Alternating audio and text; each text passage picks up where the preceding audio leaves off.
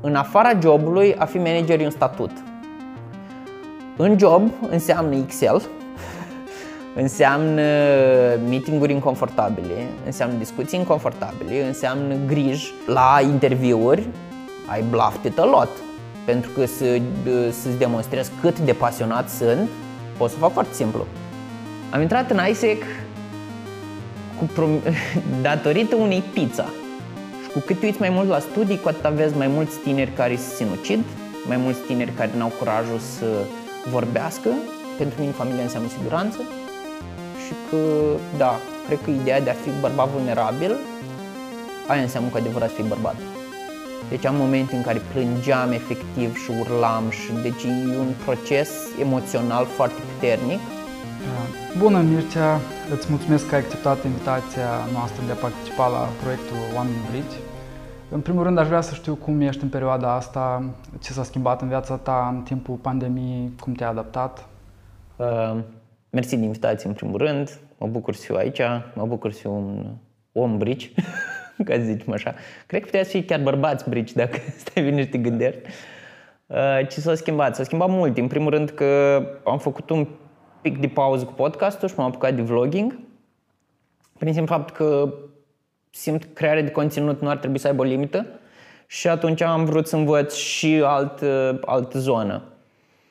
Acum încerc să-mi dau seama înspre ce direcție vreau să meargă podcastul, plus că în perioada pandemiei podcasturile și uh, contentul online au început să scadă ca și consum, oamenii mergând mai mult spre o zonă de entertainment, ca să zicem așa, pentru că după o zi în care lucrezi acasă, working from home, uh, nu mai ai disponibilitatea să mai te duci după. Vrei o modalitate în care să faci brain dump, în care să te liniștești, în care să-ți vezi de, de viața ta și atunci am văzut o creștere foarte mare în contentul de entertainment și mai mult în contentul educațional, nici nu pot să-i zic neapărat educațional, inspirațional, să spunem așa, pentru că ce scot eu pe podcast sunt poveștile unor oameni care la un moment dat asta ar trebui să fac, să inspire. Și atunci podcastul l-am pus o leacă pe pauză, uh, mai nou tată și atunci asta e asta mă entuziasmează foarte tare și, îmi dă un, un alt drive și atunci sunt obligat să fiu atent acolo. Da, cam astea sunt lucrurile care s-au schimbat în ultima vreme și am reînceput să merg la psiholog. Cred că asta e. Ok. Uh, acum, ca să începem cu începutul, aș vrea să-mi povestești un pic despre copilăria ta din uh, Botoșani și în special uh, dacă ai și care este cea mai frumoasă amintire din copilărie. Um, am mai multe amintiri. Cred că una dintre ele care îmi sare în cap acum, nu știu, păi, uh, Bunicul meu fiind primar la Vorona, un sat din, uh, din Botoșani, a venit regele Mihai cu prințesa Margareta, au venit în Vorona, la, este o mănăstire acolo și este un schid și oamenii au venit să viziteze și mi-aduc aminte că eram într-un alai foarte mare, era tot satul strâns acolo și eram cu bunica și bunicul și aveam toate hainele murdare, care erau hainele de bune, să zicem așa, și eram îmbrăcat cu o pereche de pantaloni, un tricou din ăsta, nu era nimic de bun, știi? Cum e, cum e uh, mentalitatea aia la, la bunici. Și m-am dus și m-am luat în brațe și am făcut poză cu prințesa Margareta. Și ăla pentru mine a fost un moment de la... Dacă mă întreb acum de ce a fost un moment așa de wow, nu pot să le explic, dar a fost o fericire, cred că prin simplu fapt că era un public în jurul meu și mă aplauda că am reușit să fac un lucru care pentru ei probabil era, era greu de atins, știi? Dar prin simplu fapt că bunicul fiind primar, a venit în, în satul respectiv, adică aveam o poziție destul de importantă, ca să zicem așa. De mic, de mic am fost pus în fața publicului, de mic am învățat să fiu performer, de mic am fost să pun un zâmbet pe fața oamenilor. Cred că asta e, e definiția, pentru că pe tot parcursul vieții mele, ă, de asta mi-am dorit foarte mult să pot să vorbesc cât mai liber și cât mai deschis în fața unei camere, în fața unui public, în fața unor oameni, să pot să-mi argumentez ideile foarte bine, pentru că mi-a plăcut să entertain, să distrez omul, să facă să simtă bine și în același timp să-l învăț ceva asta au venit mai încolo, nu neapărat am avut-o de mic. Adică dacă ne uităm în copilărie, îl jucam pe Moș Crăciun la serbarea de Crăciun, uh, spuneam poezii în fața clasei, bunica mea era învățătoare și bunicul meu la fel și mă învățau poezia acasă și ziua mă luau cu ei la, la ore și mă puneau în fața clasei să spun poezii. Și atunci experiența asta mi-a rămas în cap. Adică eu n-am avut niciodată trac de a vorbi în public, cât mai mult mi era rușine să nu fiu greșit. Dar dacă învățam ceva de acasă și eram foarte bine pregătit, eu ieșeam foarte probleme în față. Și atunci experiența asta o, s-o cascadat. Adică nu e, un, e o coincidență că vorbesc în public, că fac podcasturi, că creez conținut. E doar o succesiune logică a experienței pe care am avut-o de mic. Ok. Bunicii tăi au avut un rol important. A, da, în, da. În copilărie. Ok. Acum să mergem uh, la următoarea etapă, etapa studenției. Știu că ISEC pentru tine a jucat un rol foarte important. Și uh, aș vrea să ne imaginăm că ne întoarcem în timp și suntem la interviul tău pentru a fi selectat în ISEC. Da? Uh, eu sunt evaluatorul și sarcina mea pentru tine este creează și spune, spune o poveste a următorilor 10 ani, așa cum ți-o dorești în cel mult 3 minute. Deci să-mi zic povestea pe care aș vedea-o eu în următorii 10 ani. Da, din poziția, din de poziția atunci? de atunci. Da. Cred că lucrul pe care mi l-am dorit și mi l-am dorit din momentul în care am intrat în ISEC și motiv pentru care m-am dus în ISEC, o să fac o mică paranteză, că eu de obicei așa vorbesc, nu pot să zic straightforward pentru că nu pot. Da. Am intrat în ISEC cu prom- datorită unei pizza, adică unei pizze, nu știu, încerc să vorbesc coerent. Eram la un laborator la ora 8 seara, făceam automatică și calculatoare și un coleg de-a meu știa de ISEC, eu nu știam, nu aveam habar, deci eu nu aveam niciun plan să intru într-o organizație. Eram venit din Botoșani, nu aveam foarte mulți prieteni, mă știam colegii de cameră de la Cămin, din Tudor și atât. Și vine băițașul ăsta și îmi zice, mergi cu mine la o prezentare în Copou? Era prima dată când mergeam în Copou, adică undeva în octombrie. Și îmi zice dacă vreau să merg acolo și eu zic, bă, n-am niciun chef să mă duc, mi-e foame, eu vremea eram cu mult mai mașcat decât acum, mâncarea era pe primul loc orice ar fi și îmi zice, dacă mergi cu mine îți dau o pizza. Și zic, ăsta al tău. Ne-am suit în mașină, am fost la o prezentare, eu am aplicat în ISEC, el nu m-a aplicat în ISEC și așa am ajuns eu în organizație. Și ce îmi doream eu cu adevărat? Îmi doream să cunosc oameni, să-mi fac prieteni și cred că doream să ajut. Pentru că dacă mă uit în urmă, în toate experiențele pe care le-am avut, au fost despre mine, dar nu despre mine. Am fost la un moment dat la o conferință și îmi zicea cineva o chestie foarte interesantă, că it's about you, but it's not about you. Adică tu ești acolo ca să ajuți pe alții. Și asta a fost toată, toată experiența mea în ISEC. Am organizat numai conferinții, am făcut conferințe de la 20 de oameni până la cea mai mare 1100 de oameni în Rusia și în 4 ani de zile am organizat 14 conferințe. Deci mie îmi plăcea momentul de final de la conferință când mă simțeam ca un actor care a terminat o piesă bună, toată lumea mă aplauda, ne aplauda pe noi echipa de organizare și era sentimentul pe care l-am avut în liceu cât făceam teatru. Era momentul ăla de final în care te plecai și efectiv oamenii îți mulțumeau pentru lucrurile pe care le-ai făcut pentru ei. Momentul de reward. Da. Și pentru ăla eu am, am stat în ISEC. Și 10 ani din okay, momentul să, ăla... Să, să încercăm să ieșim din umbrela asta ISEC. Uh, și pur și simplu imaginează-ți cum erai tu, ce gânduri aveai tu atunci. atunci. Fai. Și dacă ai fi primit întrebarea asta, ce ai fi răspuns? Eu atunci eram speriat de bombe, ca să zicem așa, cum clasică replică românească. Mi-era frică să mă uit în ochi, deci când ne uităm noi acum în ochi, eu mă uitam în altă parte total. Uh, eram timid și speriat prin simplu fapt că toată perioada, adică liceul la mine este sinonim cu două lucruri. Uh, pe al treilea nu pot să-l zic. dar două dintre ele erau jocurile pe calculator și teatru. Uh, m-am închis în mini, am fost închis în camera mea din Botoșani multă vreme ca eu să pot să, să trec peste liceu. Eu nu mi-a plăcut școala. Școala pentru mine a fost ca un fel de închisoare din care am încercat să fug și am încercat să merg așa fără să am, fără să stau foarte mult acolo. Și atunci de asta zic, eram speriat, nu eram socializat foarte bine, veneam cu o experiență de bișnițar din Botoșani, pentru că tata era bișnițar și oricum îl ajutam și am învățat meserii de la el. Și atunci așa eram atunci, eram speriat, eram îmbrăcat cu un plover, vreau să fac o impresie bună, după interviu am zis că nu o să mă iau ăștia pe mine, ci să mă ia pe mine, n-avea nicio treabă. Adică la momentul ăla, dacă discutam despre încredere în mine, despre lucrurile cu care vorbesc tinerii din ziua de azi, eu îmi doream doar să am prieteni și să nu mă simt singur. Cred că aici e.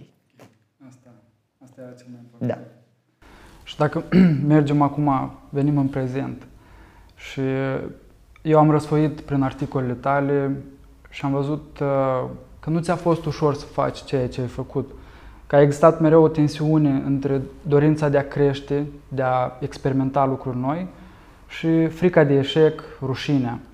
Cu siguranță, cu orice proiect dus la bun sfârșit, cu orice vorbit în public, cu orice obicei schimbat, tu ai devenit mai puternic. Și din poziția asta de acum, uh, pe care o ai cu toată experiența acumulată, dar în același timp cu o înțelegere și cu o empatie la care poți să te uiți la, la tinerii de 20 de ani, în jur de 20 de ani, care trăiesc aceleași uh, stări, care, care trec prin aceleași trăiri. Nu știu, care ar fi mesajul tău către ei, către acești tineri? Um. Sau către tine la 20 de ani?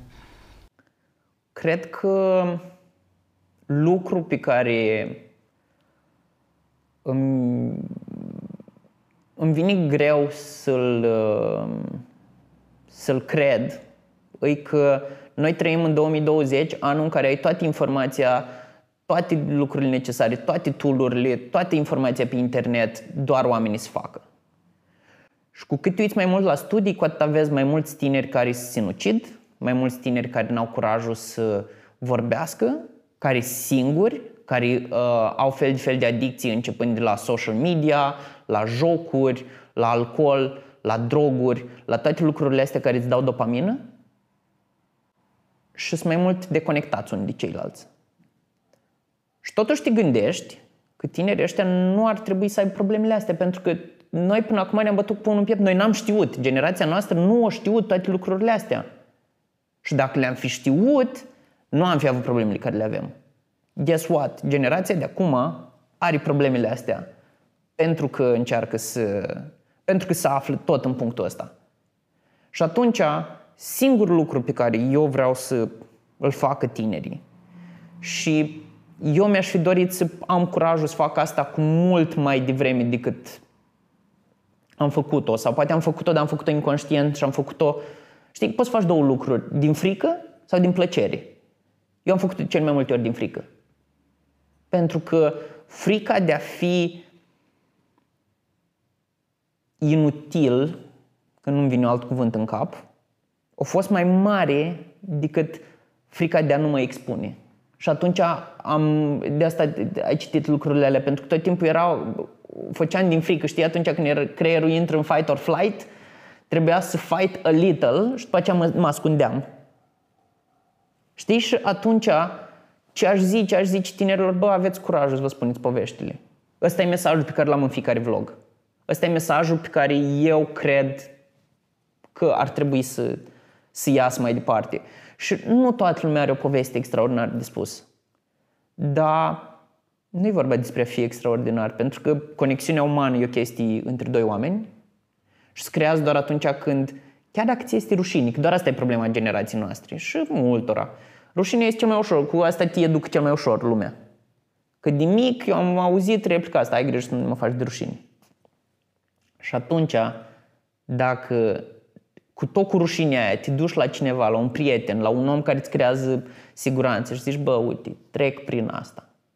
Aia înseamnă să-ți spui povestea. Nu înseamnă să ieși pe social media, să povestești cât de rahat ți este viața, uite ce, ce am reușit să fac și așa mai departe, ci efectiv să,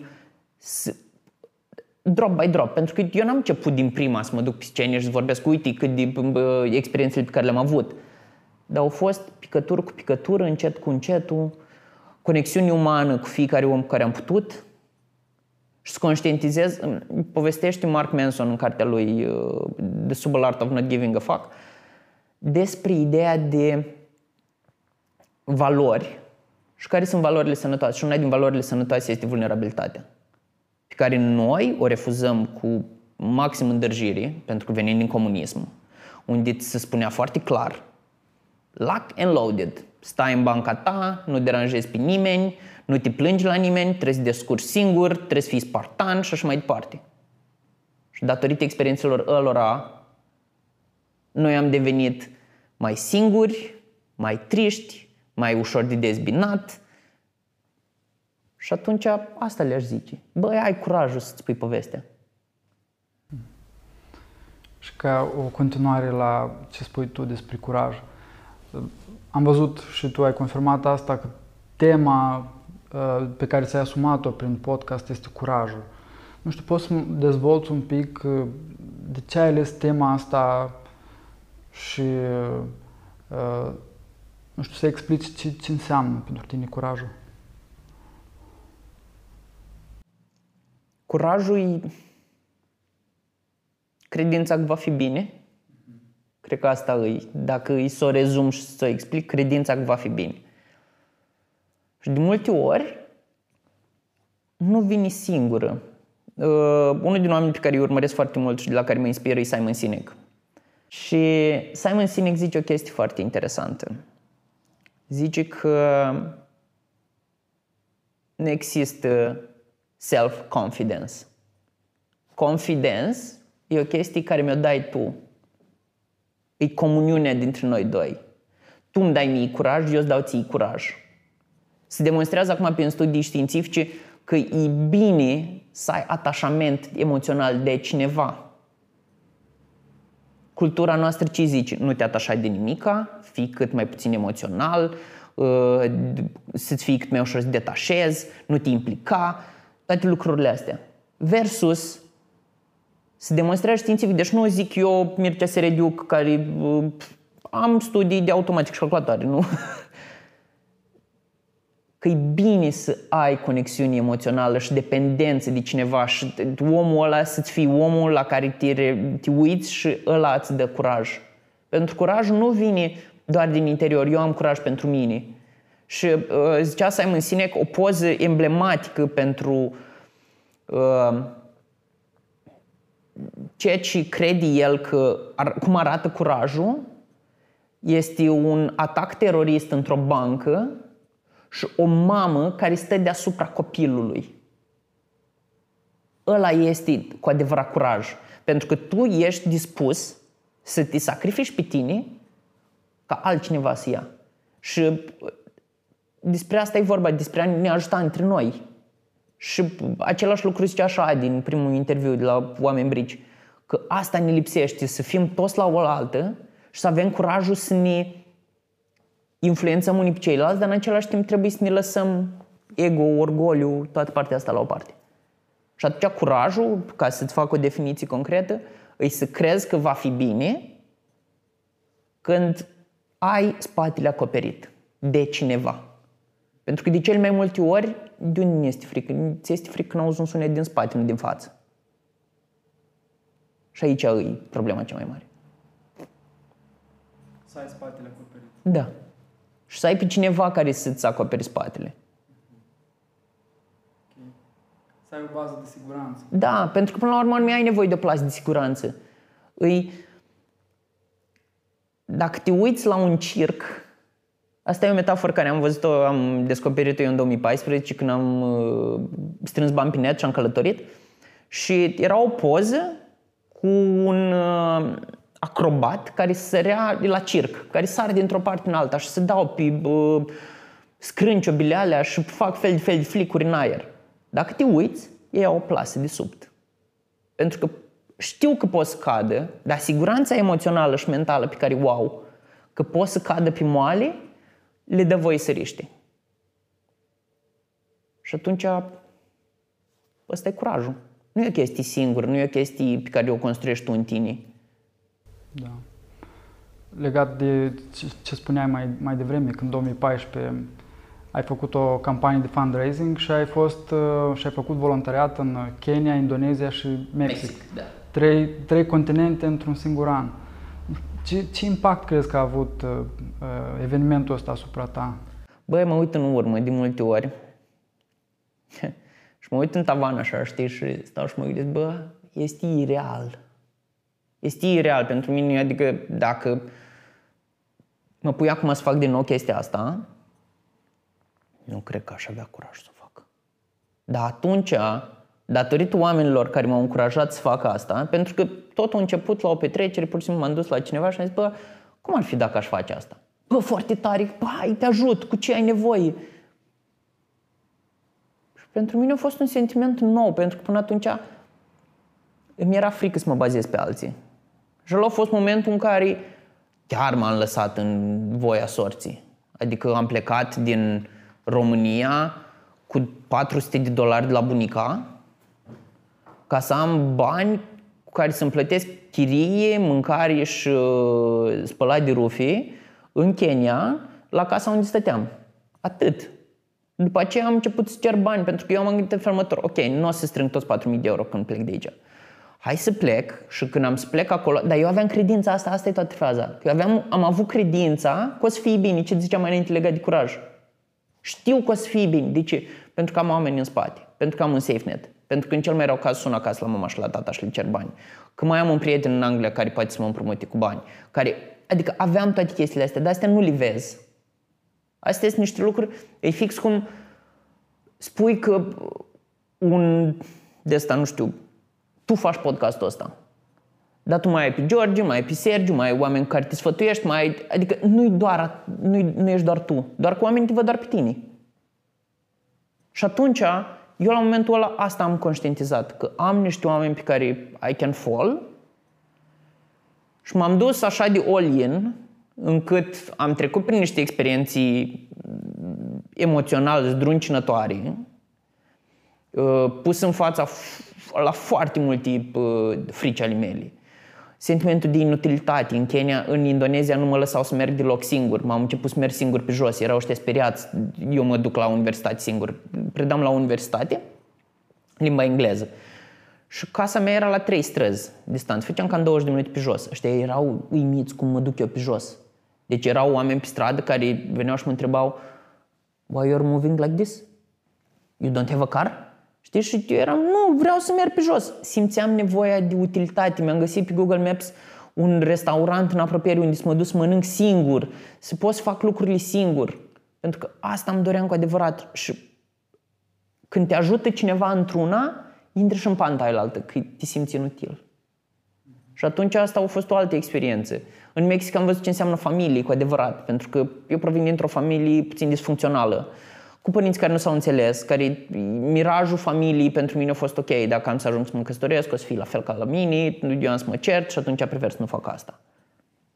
Și în momentul în care am ajuns în Mexic, să văd că tata și cu mama își lasă copiii acasă cu o bonă și îi duc în oraș ei între ei, că în fiecare sâmbătă dimineață obligatoriu toată lumea lua masa și era o bucătărie care era de 2 pe 2, în care încăpeam 6 inși și dacă mama, mama gătea, tata spăla vasele sau invers.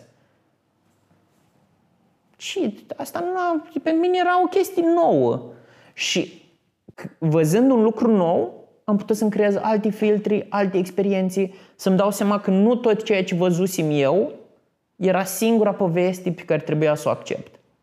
Și am văzut posibilitate.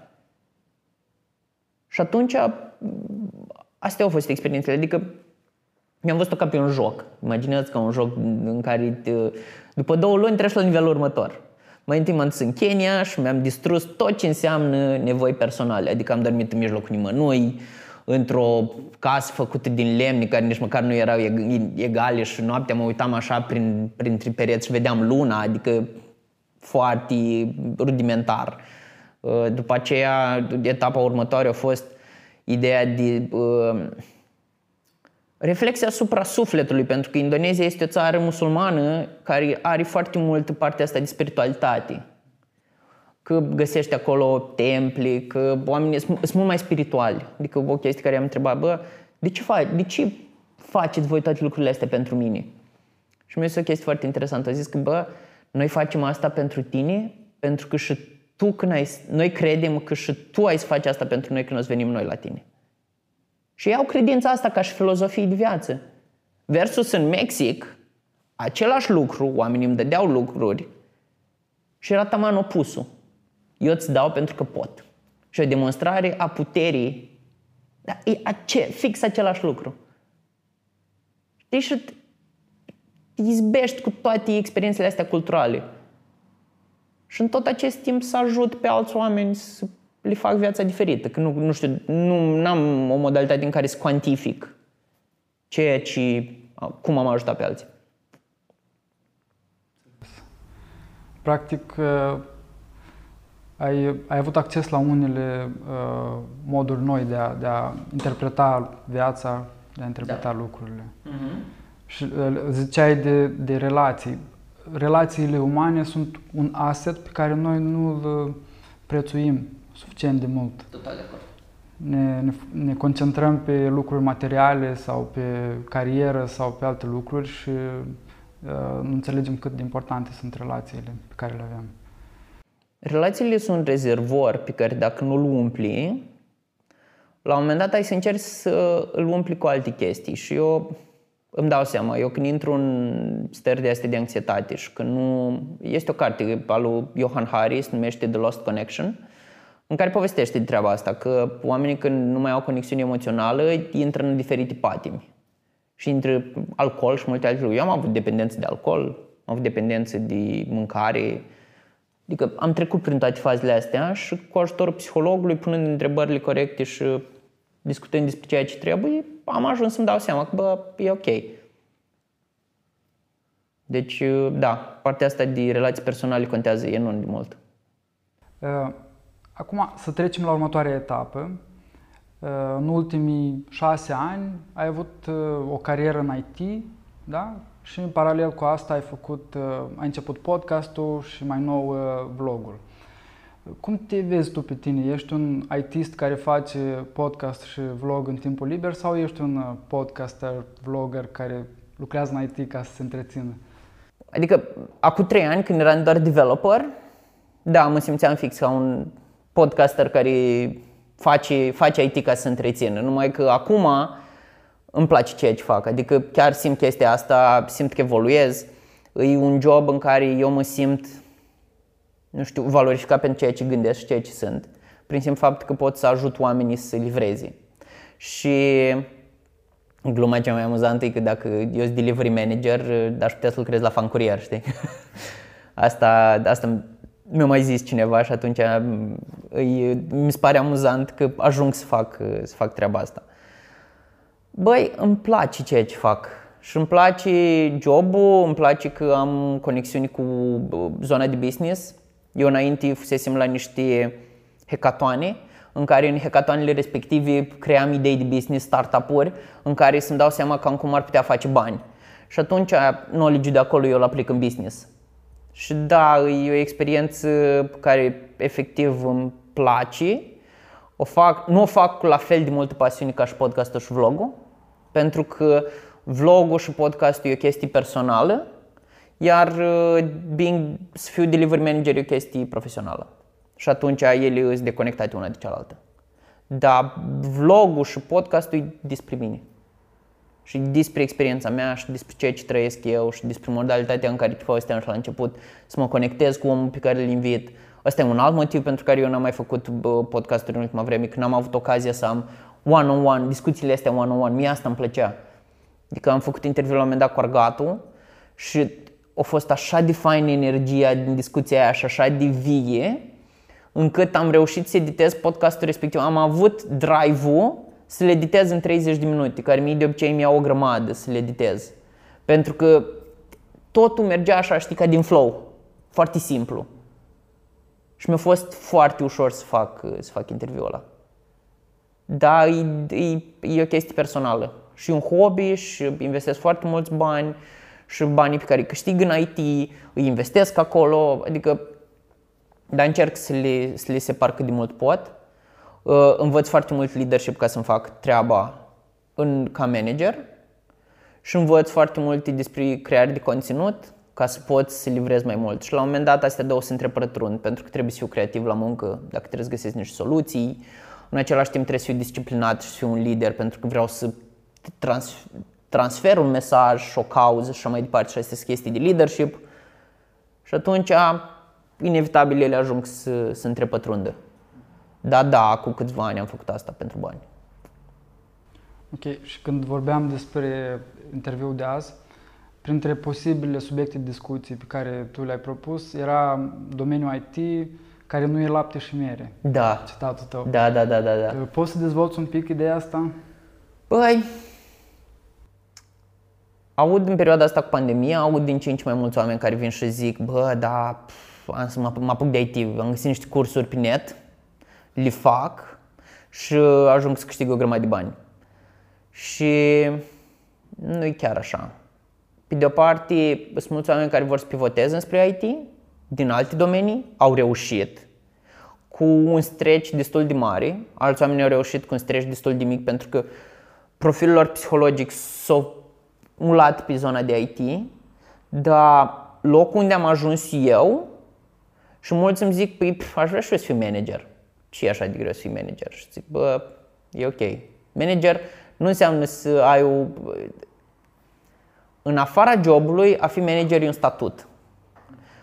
În job înseamnă Excel, înseamnă meeting-uri inconfortabile, înseamnă discuții inconfortabile, înseamnă griji, înseamnă ora șapte o venit, încă n-am terminat de făcut niște lucruri, uh, creat niște prezentări. Adică e mult mai mult decât doar ceea ce se vede. Numai că ideea de a avea un statut, pe mulți îi, dorește, îi face să vrea să ajungă acolo. Și de ce nu-i lapte și miere? Pentru că acum am început să ajungem la realitate, de fapt. Pentru, pentru prima dată în IT-ul din Iași au început firmele să dea afară oameni, uh, ceea ce până acum nu s-a întâmplat. Toată lumea zicea că IT-ul este cel mai sigur domeniu, acolo intri și ieși la pensie. Eu nu cred. Pentru că cum vin companiile așa și pleacă. Uh, în IT e domeniul cel mai spoiled, ca să zicem așa, ceea ce este destul de ciudat, pentru că tot timpul trebuie să ajungi să mulțumești niște oameni care au niște standarde de viață mult mai elaborate decât normalul, adică, nu știu, tu aici la Lisnic le aduci fructe? e, de, să spui la, la angajare că angajatorul îți dă fructe, e ofensă, by default trebuie să-mi aduci fructe la birou. N-ai cafea? N-ai cafea? Bă, Etiopia, nu știu de care? Păi mă duc la altul. Păi eu am lucrat în piață. Eu am fost bișnițar înainte să, fiu, să lucrez în IT. Înainte să lucrez în IT am făcut foi de parcurs pentru o firmă de, de recrutare. Adică stăteam și scriam la mânuți chestii. N-aveam, îmi dădea bani bani îmi dădea. Și atunci când nu mai ajungi să romanțezi jobul și să-l vezi pentru ceea ce este, că e o pasiune și ajungi să o duci mult mai bine din jobul respectiv, da, e next level, pentru că devine personal, ce-ți povesteam mai înainte. Personalul se întrunește cu profesionalul. Dar de multe ori nu e așa. Câteodată este un job la care vii, în care îți faci treaba foarte bine, pentru care ești plătit, pentru care poate primești tips, poate care primești bonus. Da, it's a job. Și atunci nu mai romanțez și IT-ul nu e ca orice alt domeniu. Numai că îi mirajul banului făcut ușor. Plus că în perioada asta de pandemie, unele companii au fost afectate foarte tare. Pentru că lumea nu conștientizează că, de fapt, în, spate, oric, în spatele oricărei firme de IT există un produs fizic. Zona de automotive.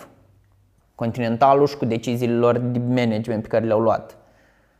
Pentru că o veni momentul în care nu mai ai nevoie de produsul la fizic. Și ce faci? Nu, nu mai poți să vinzi, nu mai ai cu ce să plătești oamenii. Există, adică, există un lanț economic. Exact. De zona de IT în față, dar în spate trebuie să meargă... De fapt e invers. Zona fizică e în față și IT-ul e undeva în spate. Da. Și atunci domenii de genul care au produse fizice s-au dus în cap.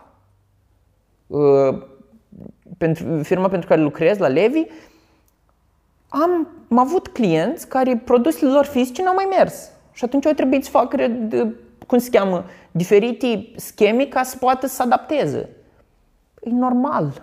Este absolut normal. Și atunci nu mai poți spui că IT-ul este lapte și miere pentru că îți dă un reality check criza asta în care îți spune, băi, s- ai nevoie să livrezi calitate, o altă chestie. Cine a rezistat pe piață acum? Oamenii și businessurile care chiar cu adevărat au livrat calitate. Pentru că eu când mă angajez în IT, eu sunt om care scrie cod. Nu, ești un om care dezvoltă un business. Și dacă nu conștientizezi că dezvolți un business, la un moment dat realitatea o, să- o, să- o să-ți arate treaba asta. Și atunci o să fii prea târziu să o înțelegi. Și de asta cred că domeniul ăsta are nevoie de niște oameni mai ancorați în realitate. De unde vin banii ăia? La tine e un produs fizic. Oamenii vin aici să tund, o primi banul. Dar gelul de spray care mă dai, de unde vine? De la un business care e mai încolo, care de fapt are nevoie de niște esenții, care le obține dintr-un fel, care le creează produsul. Și tot lanțul ăla. Și undeva în lanțul ăla ceva s-a dus. Și dacă s-a dus ăla, genul distribuție. În perioada asta de pandemie n-am găsit niște tastaturi, care până la început găseai stocuri nelimitate. Pentru că conexiunea cu China s-a tăiat, n-au mai venit produse, asta e piesa. Și atunci de asta zic că nu mai există domenii unde e lapte și miere, ci există domenii în care dacă ești profesionist, n-are cum să îți fie rău. Dar până ajungi să fii profesionist, trebuie să parcurgi niște pași. Și dacă pașii aia nu-i faci conștient și dedicat, pentru că, uite, un lucru pentru care eu nu am fost bun ca programator e că eu după program eu nu lucram. Eu terminam programul, era ora 6, am rupt ușa, am dus să fac podcasturi. Versus acum, păi pe seara mă mai uit la un curs de Scrum, m-am înscris la un curs de uh, project management, învăț leadership, studiez leadership de la alți, adică ascult alți oameni care vorbesc despre leadership. Am niște modele de lider pe care vreau să-i urmez, am niște modele de manager pe care vreau să-i urmez. Ca programator n-am avut așa ceva. La interviuri ai bluffed it a lot. Pentru că să, să-ți demonstrezi cât de pasionat sunt, pot să fac foarte simplu. Și cam asta, asta e o altă chestie. Că intri în IT, de intrat intri. Ce faci când ai intrat? Pentru că e ca atunci când ți-ai cumpărat un abonament la sală. Dacă ți-ai luat un abonament în sală, nu înseamnă că ești și fit. Cam așa e și în IT. Ai intrat în IT. Ca să rămâi în IT trebuie să fii profesionist. Să fii profesionist este ca tu să ai un respect față de lucrul ăla, nu să ai așteptări la lucrul ăla. Da. Și asta cred, dar sunt niște idei care sunt aruncate și sunt pe baza la ceea ce am văzut eu în ultima perioadă. Acum, în perioada asta, s-a, s-a discutat foarte mult despre conceptul de antifragilitate de la Nassim Taleb. Da. Și uh, în domeniul ăsta IT se vede uh, toată, toată fragilitatea care s-a creat, tot confortul oferit angajaților și uh, lipsa asta de uh, perspectivă pe termen lung sau a unor valori după care te ghidezi. Da, dacă gândești doar oportunist pe termen scurt, te duci la un salariu mare și la A, plus asta e o altă zonă de chestie. confort. Job hopping-ul, odată la șase luni te duci la altă companie pentru că îți dă mai mulți bani. Și la un moment dat s-ar putea să ajungi în compania nepotrivită. Da, de, devii, uh, devii fragil și uh, acum, perioada asta, și noi aici la Listening Barbershop am încercat să facem un plan în, în martie, uh, dar uh, un plan concret, dar în același timp, uh, tot timpul am avut în cap uh, mesajul ăsta. Trebuie să gândim pe termen lung. Asta este o criză, este o, este o perioadă.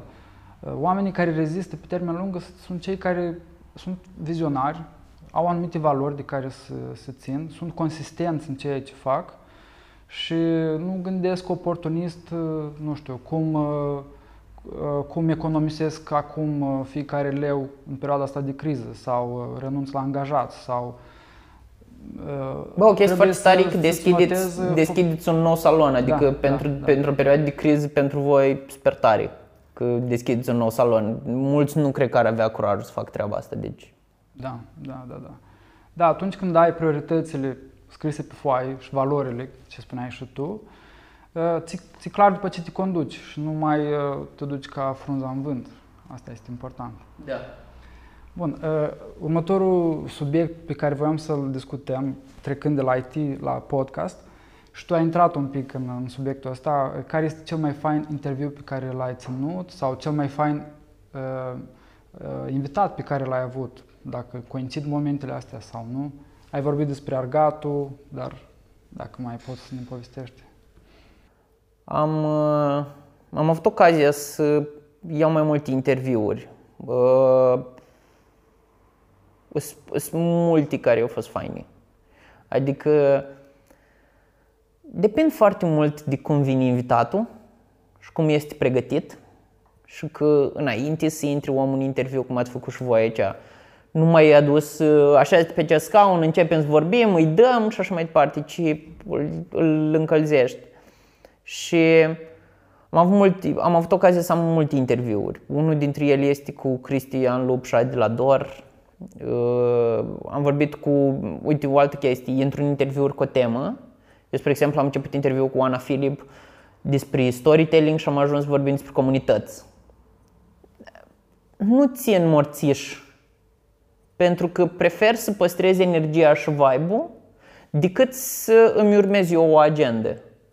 Pe de altă parte, contează să am o agendă, pentru că atunci când nu merge flow.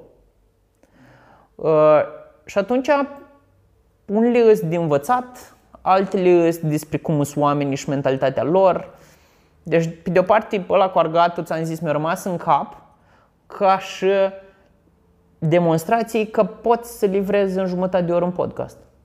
Ăla au fost, adică pe lângă vibe-ul fain pe care îl are omul și el este mega carismatic și super dintr-o bucată și nu știu, e un om sufletist, fain, zic cum vrei, dar foarte fain. Și atunci mi-a fost ușor să fac interviu cu el.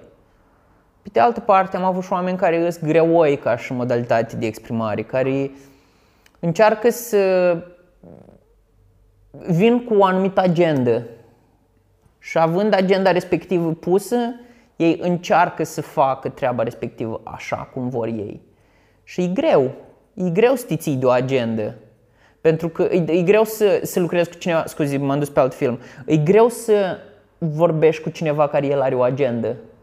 Pentru că tu îl întrebi niște lucruri personale și el îți zici, păi eu, când am fost nu știu unde, am făcut aia și am făcut aia cu omul ăla. Și eu s- Bine, următoarea întrebare, știi? Adică și n-ai cum să prevezi lucrurile astea, pentru că am încercat mai întâi să am pre-interviu. Un interviu care mă întâlnesc cu omul respectiv la o cafea, în, într-un loc neutru, uh, cât să vorbim și să mă înțeleg cu omul ăla.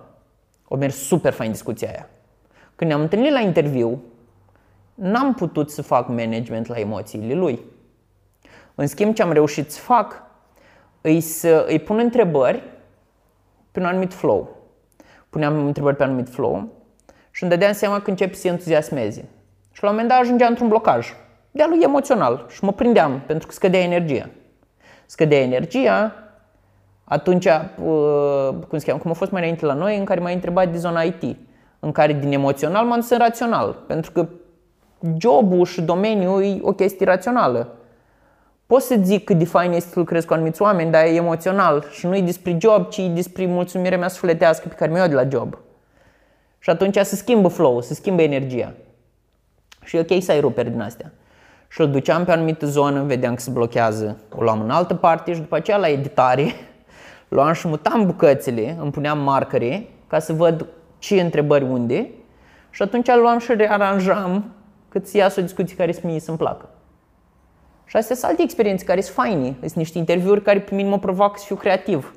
Să-mi dau seama unde fac cat, cât îl lăs pe om să vorbească și așa mai departe. Știi? Și, ai, și astea sunt niște lucruri care, din care eu mi-au energie. Dar cea mai multă energie mi-au din discuția pe care o am cu omul. Și am încercat să fac interviuri online și nu mi-a ieșit. Decât cu oameni pe care îi cunosc. Deci genul cum ne știm noi, după ce am făcut interviul ăsta, să fac eu interviu cu tine să-l fac online, am deja o barieră de uh, cunoaștere pe care am depășit-o și atunci ne este mai ușor să ne deschidem unul față de celălalt. Dar dacă am din prima un interviu, nu ies. Super dificil. Și normal, este natura noastră umană, creierul intră în stare de flight și de freeze. Pentru că un necunoscut te ia pe tine la întrebări și te întreabă și care e povestea vieții tale. Fii, fii vulnerabil aici. Nu ies. Da, și încă o curiozitate de-a mea cu podcastul, pentru că tu ești o persoană extrovertită, sociabilă, îți place să vorbești.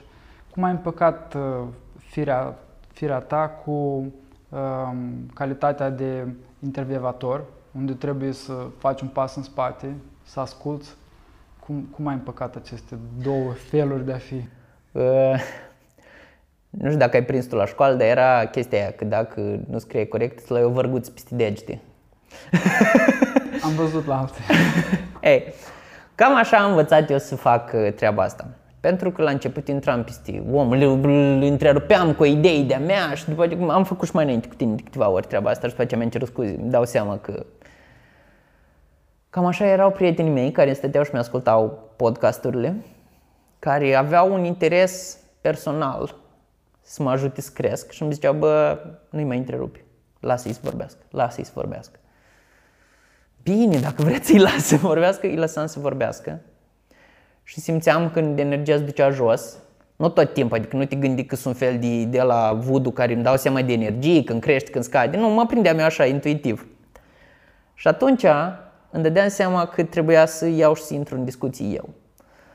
Doar că la edit câteodată îmi tăiam bucățile mele, pentru că câteodată erau niște bâlbi, câteodată nu-mi plăcea cum vorbesc. Adică eu mai am problemele astea pe care le... Uh, unul din lucrurile pe care le-am făcut e că din, de pe Antocino am șters toate discursurile cu minim mai puțin alea pentru 2000, 2019, cu mulțumesc la 2019, în care am povestit despre ce a fost 2019, că a fost cel mai bun an de podcasting, am băgat 30 de episoade într-un an. În 2 ani înainte am băgat 30 de episoade, adică într-un an am reușit să fac 2. Dar uh, a, eu mai am o parte în mine, se numește curiosul, care eu vădit curios despre lume și despre viață și despre ceea ce cred alții.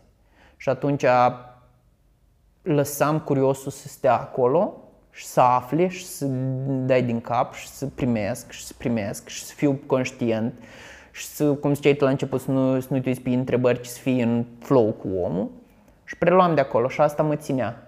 Mă ținea să nu întrerup, mă ținea să îmi dau seama când este momentul să schimb direcția și așa mai departe. Dar eu sunt o balanță între introvertit și extrovertit eu mă consider un introvertit educat, pentru că sunt extrovertit doar când vin la lucruri de genul ăsta, dar când sunt...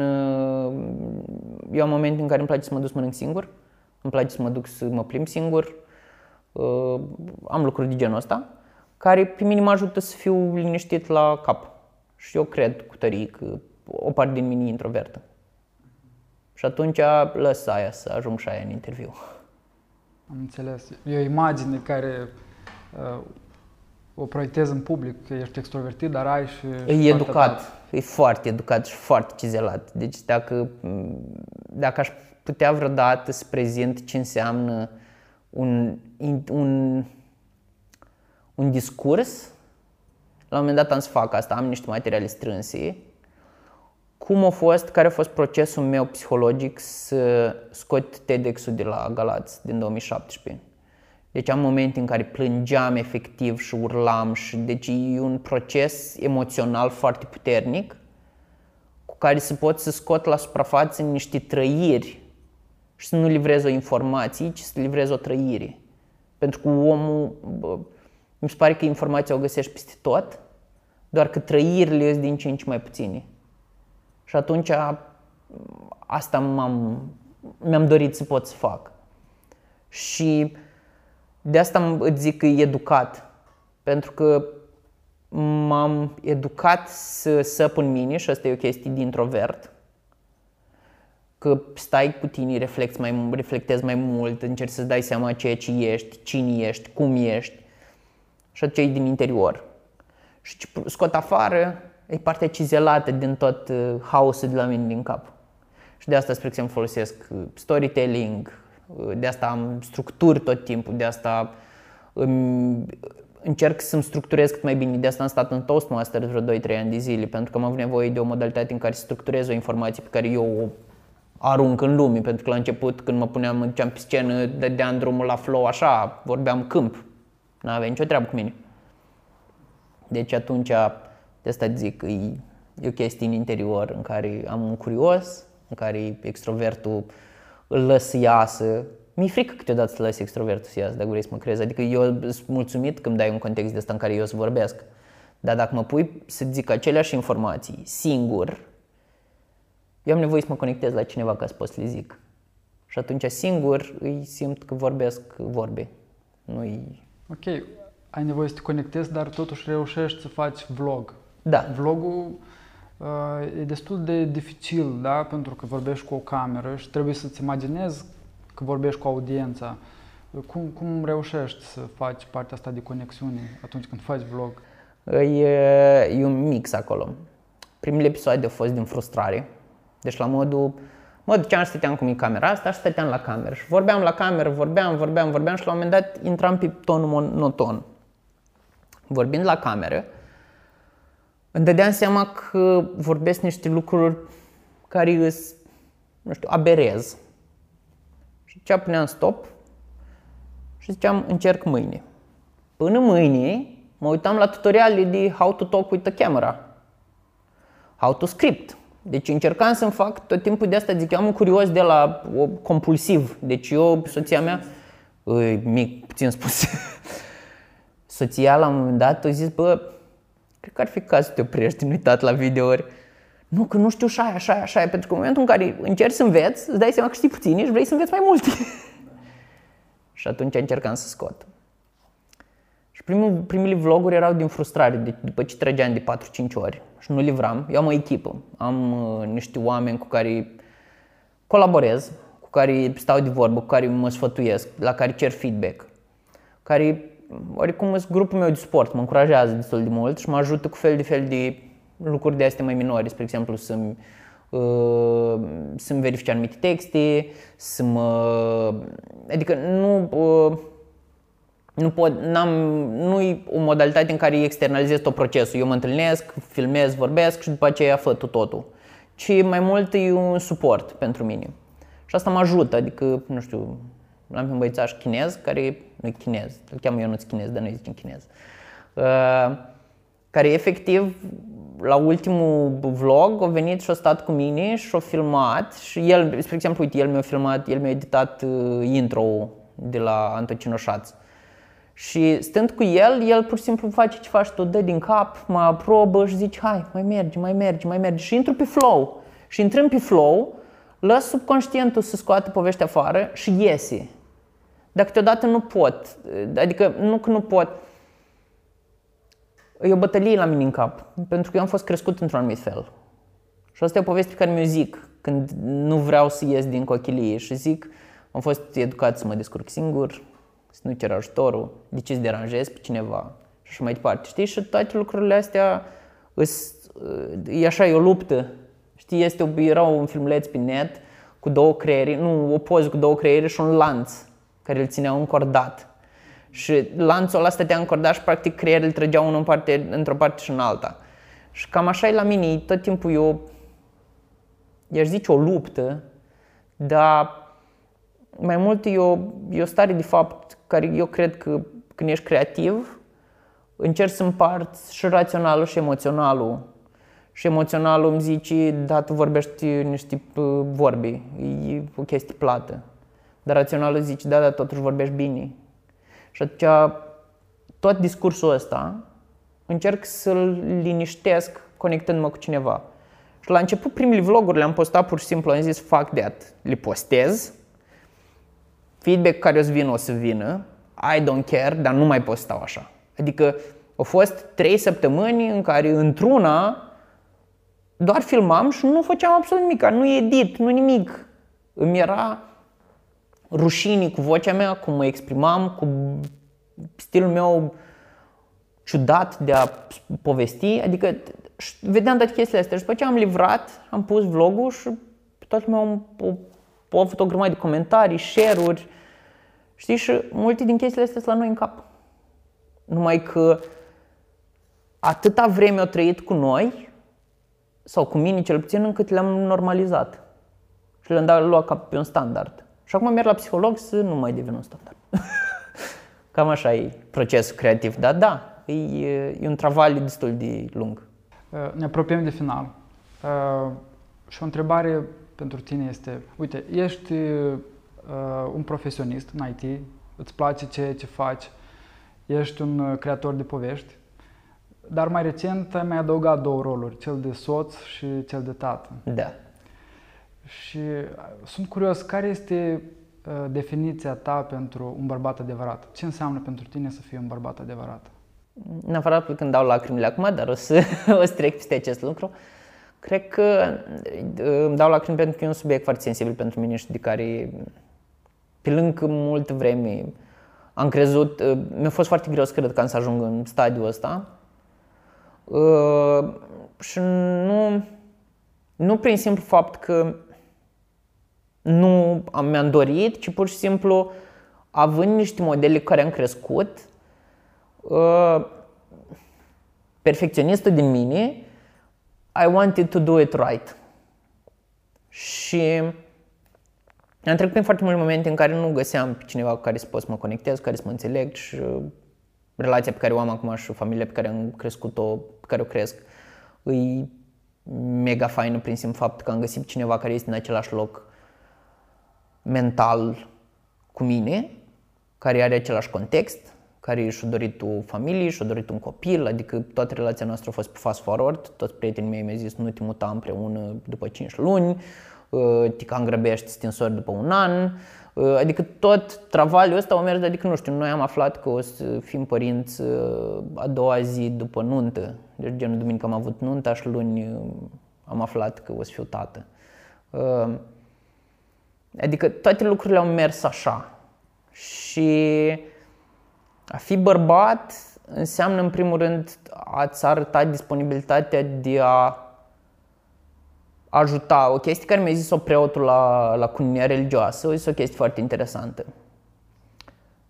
Toată viața, dacă tu ai să ai grijă de fericirea ei și ea o să aibă grijă de fericirea ta, voi o să fiți fericiți.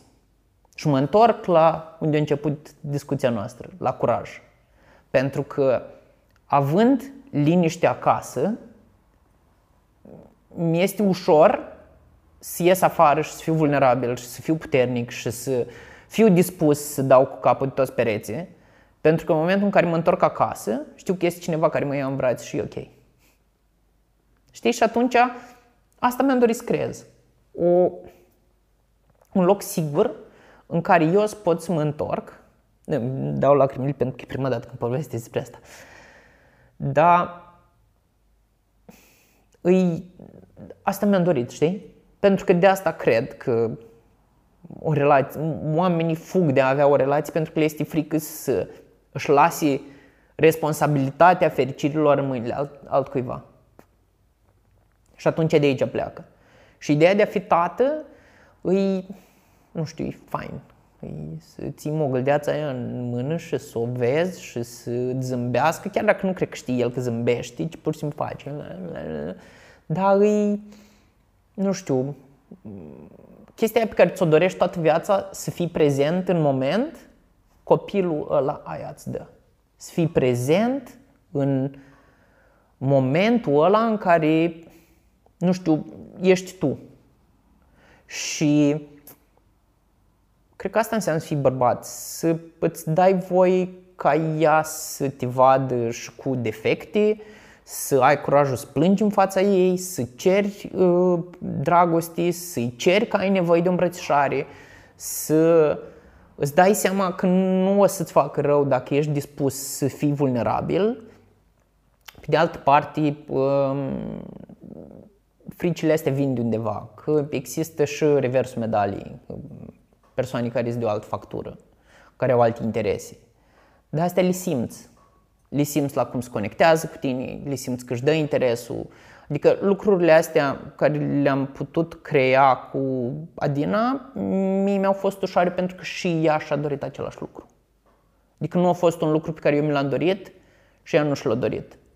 Și atunci familia pentru mine asta a fost. Este locul sigur în care știu că, deci poveste mâine de atașament, că pot să mă atașez și să fiu acolo și după aceea să pot să mă duc în afară și să conquer the world și să... Știi vorba aia că în spatele oricărui bărbat puternic există o femeie și atunci și un copil și așa mai departe. Deci da, asta îi, uh, n-am un discurs flow la toată treaba asta pentru că în, în foarte puțin context mi s-a dat să poți vorbi despre asta și atunci nu poți da un răspuns din, dintr-o bucată, ci pur și simplu pentru mine, familie, pentru mine familia înseamnă siguranță și că, da, cred că ideea de a fi bărbat vulnerabil, aia înseamnă cu adevărat fi bărbat. Pentru că musculoși și plini de bani și așa mai departe îs modalități în care tu îți ascunzi adevărata conexiuni umană, adevărata umanitate, ca să zicem așa. Și de cel mai multe ori oamenii nu au nevoie de așa Adică, în end, când duci acasă și te întinzi în pat, patul trebuie să fie comod și atât. Că nu contează dacă ai o piscină în față sau nu, nu contează dacă ai un BMW sau nu, am un BMW, dar e vechi. deci, de asta zic că nu contează lucrurile astea. Dispar și rămâne doar tu cu ea, tu cu ei. Mulțumesc pentru deschiderea și sinceritatea ta. Practic, ceea ce Uh, te-ai gândit azi că ți-ai fi dorit la 20 de ani atunci când erai la interviu de a intra în ISEC, ai obținut, poate nu, nu acolo unde credeai, dar ai obținut uh, în familia pe care ai creat-o. A, da. da. Mulțumesc, Mircea. Plăcere. Mult succes în tot ceea ce faci și să ai multă bucurie în familie. Mersi mult. La fel și ție. Mulțumesc.